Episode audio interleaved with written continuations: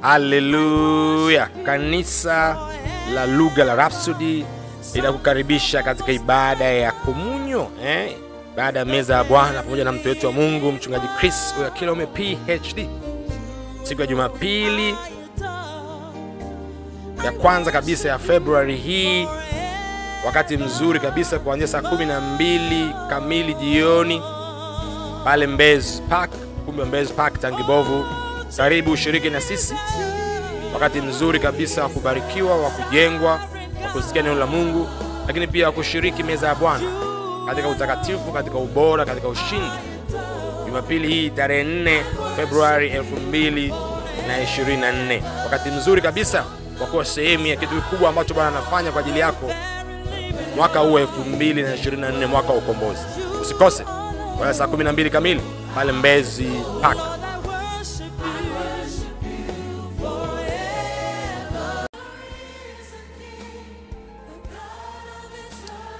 Haleluya! Karibu tena katika siku nyingine njema ya kipekee, wakati mzuri kabisa wa kujifunza katika Rhapsody ya uhakika TiVo eh? Rhapsody ile maalum kabisa kwa ajili ya teenagers, vijana miaka 13 mpaka 19, na leo siku ya Ijumaa tarehe 2 Februari mwaka 2024, mwaka wetu wa ukombozi, na neno zuri kabisa kutoka mtu wetu wa Mungu linalosema anazungumza lugha ya Roho. Utamjua Mungu anapozungumza na wewe. Oh, sia kile ambacho mtu wetu wa Mungu mchungaji Chris Oyakilome PhD anasema kwamba Mungu anapozungumza na wewe utajua, kwa sababu yeye anazungumza lugha ya Roho. Wow. Na andiko la ufunguzi ndio katika Injili ya Yohana sura ya 10 mstari 27, the MSG translation inasema, kondoo wangu waitambua sauti yangu, mimi nawajua, nao hunifuata. Oh, kwa kama ni kondoo wa Mungu unaitambua sauti yake, na yeye anakujua na wewe unamfuata. Hmm. Mtu wetu wa Mungu anza kusema mara kadhaa tunaposema Mungu ametuambia kitu fulani au jambo fulani, kuna wale wanaochanganyikiwa na kusema kweli, Mungu ameongea na wewe? Alitumia lugha gani kuongea na wewe? Bali mtu wetu wa Mungu anasema ni kwamba hawajui kwamba mwanadamu ni roho na Mungu ni roho, na Mungu anajua sana jinsi ya kuwasilisha ujumbe wake kwako. Hiyo ni kwa sababu anahusiana na roho yako na si akili yako au mwili wako wa nyama. Oh, anapozungumza na wewe, kichwa chako kinaweza kujaribu kuchambua hilo neno bila kuwa na mafanikio, bali roho yako inajua kabisa anapozungumza na kile anachokisema, kwa sababu roho yako inamjua Mungu. Oh, maarifa ya kipekee sana hii.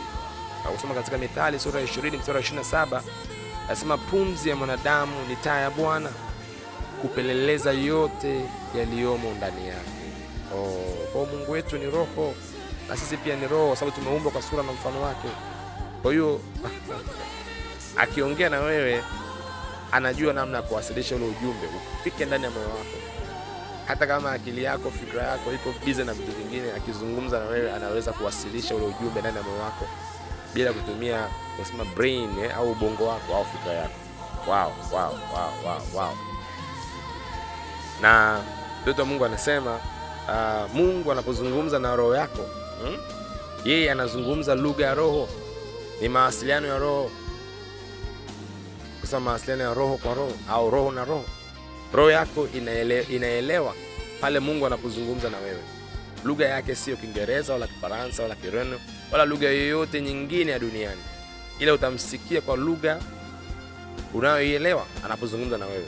Kumbuka, lugha ni sauti yenye msimbo kwa mfano ikikwambia neno tata, pengine halitakuwa na maana kwa baadhi ya ambao labda hawajui Kiswahili, lakini kama kuna makubaliano kati ya watu wawili au zaidi kuwa inamaanisha kuja, basi wale wawili watakuwa wameelewa maana ile neno kwamba kuja, ile neno tata ni maana yake likuja.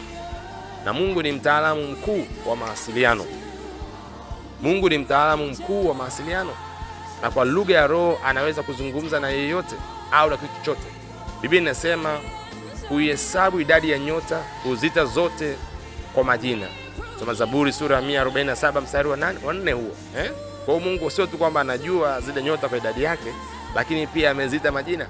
na wakati mwingine unapoona kile kimondo au nyota inaanguka, kumbuka kuwa Mungu ameiita kwa majina na zinamwelewa. Oh, kasome hii Zaburi ya 147 mstari wa 4. Uone jinsi ambavyo ukuu wa Mungu na ubora wa Mungu, namna ambavyo Mungu anaweza akawasiliana na chochote, akaongea na chochote. Kama anaweza kuongea na nyota, unafikiri hawezi kuongea na roho yako na ukamsikia na ukumelewa? Na mtoto Mungu anasema kama hujawahi kumsikia, inaweza kuwa ni kwamba umekuwa humsikilizi moyoni mwako au hautilii maanani kile ambacho anaongea na wewe. Basi mtu wetu wa Mungu anahitimisha kusema kama hujawahi kumsikiliza, inaweza kuwa ni kwamba umekuwa humsikilizi moyoni mwako au haulitilii maanani neno lake. Kwa hiyo endelea kujizoeza kuitambua sauti yake kwa kujifunza neno lake. Mungu na neno lake ni wamoja, na anazungumza tu na wewe sambamba na neno lake. Kadiri unavyozidi kujifunza neno la Mungu, ndivyo unavyozidi kuifahamu sauti yake na unaweza kumjibu anapozungumza na wewe. Oh, mtoto wa Mungu anafundisha siri kubwa sana hapa eh? Anasema kwamba inawezekana haujawahi kumsikia na ni kwa sababu hujatilia maanani neno lake, kwa sababu sauti ya Mungu italandana na maarifa na kweli ya neno lake. Hatazungumza kinyume na neno lake. Kwa kama huna neno lake ndani yako, itakuwa ni ngumu kuisikia sauti yake, kwa sababu utasikia ameongea na wewe, lakini utaweza kutofautisha na fikra yako na mtazamo wako. Utaweza kujua kwamba ni akili yako inaongea, ni shetani anaongea, au ni yeye anaongea. Oh. Lakini ukiwa na neno lake ndani ya moyo wako akizungumza, utajua hii nini, huyu ni Mungu anazungumza na mimi. Utajua kweli hii maarifa haya ni ya kwake, na utayafatisha na kutembea katika njia hiyo. Wow. Kwa hiyo wekeza jifunza neno la Mungu. Ndio maana Rhapsody hii ya uhakika inakuja kwa kila siku. Ndio maana kuna tivo hii ambayo ni teenagers devotion. Eh, unaweza ukaitumia kila siku wewe ambaye ni teenager na ikakubariki sana, ikakujenga sana, ikakupa maarifa ya neno la Mungu na ukaweza kusikia sauti ya Mungu katika maisha yako kila siku. Wow. Mtoto wa Mungu anasema nenda, nenda- ndani zaidi kwa kusoma mistari ifuatayo: Zaburi ya 50 mstari wa kwanza, Zaburi ya 62 mstari wa 11 na kitabu cha Isaya sura 30 mstari wa 21. Wow. Hebu tufanye sala hii kwa pamoja siku ya leo. Sema, mpendwa Baba, ninakushukuru kwa uwezo wa kusikia na kuitambua sauti yako. Ninaenda katika roho na si katika mwili eh? Maisha yangu naenenda katika roho na wala si katika mwili. Kwa hiyo roho yangu wakati wote imefunzwa na neno lako, kuisikia na kuitambua sauti yako unayoniongoza nayo katika ushindi endelevu, katika jina la Yesu, amina. Oh, kwa Mungu anakuongoza wewe katika ushindi endelevu eh? Sio ule ushindi wa mara moja, sio katika maisha ya kupanda na kushuka. Hapana, ni kutoka utukufu mpaka utukufu, ukuu mpaka ukuu, imani mpaka imani, ubora mpaka ubora. Basi kama umekuwa ukifuatisha ratiba yetu ya kusoma Biblia kila siku, siku ya leo tutajifunza katika kitabu cha Mathayo sura ya 23 na kitabu cha Kutoka uh, sura ya 24 na 25. Wow, hiyo ni ratiba kusoma Biblia kuanzia Januari mpaka Disemba, unakuwa umeimaliza. Na taski ya leo ni fanya yafuatayo. Mtoto Mungu anasema siku nzima ya leo tafakari Mithali ya 20 eh? Mstari wa 27 ambapo inasema pumzi ya mwanadamu ni taa ya Bwana kupeleleza yote yaliyomo ndani yake. Oh, ile pumzi unayovuta ni taa ya Bwana hmm? Kama umewahi kusoma biology inasema kwamba pumzi yako inapita puani, lakini inaenda kwenye mapafu, baadaye kwenye damu, inazunguka mwili mzima. Basi pata maarifa haya neno la Mungu ambayo inasema pumzi ya mwanadamu ni taa ya Bwana hupeleleza yote yaliyomo ndani ya mwanadamu. Oh, oh. Mungu akubariki sana, siku yako njema na ushindi katika jina la Yesu, amina.